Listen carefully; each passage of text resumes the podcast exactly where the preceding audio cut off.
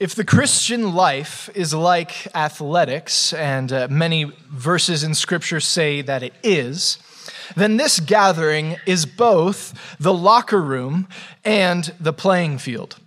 Now, let me explain. It is a locker room in the sense that we gather here to receive instruction and to be encouraged by one another before we go out to live more faithfully. It is where we receive nourishment and are strengthened after being wrung out and drained from the previous week.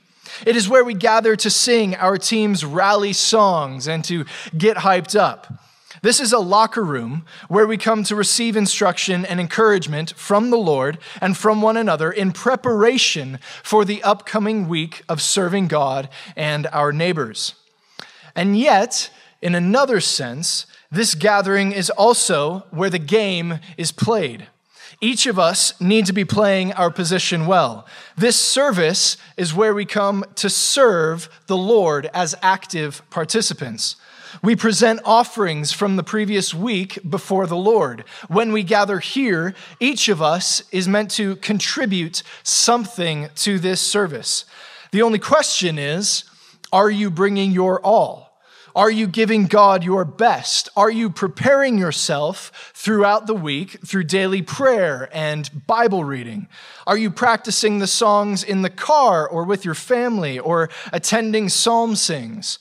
This gathering is both a locker room where we receive from the Lord and the playing field where we actively contribute to the team's efforts.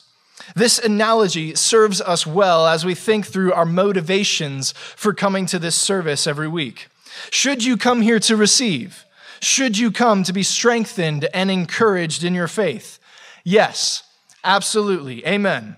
But we must also come as active participants. We must play our position well. We must seek to give God our all.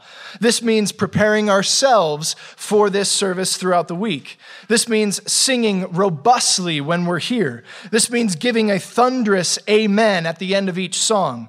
For some of you, it might even mean talking to the deacons or the elders about ways you can help with setup or teardown or the greeting team or security.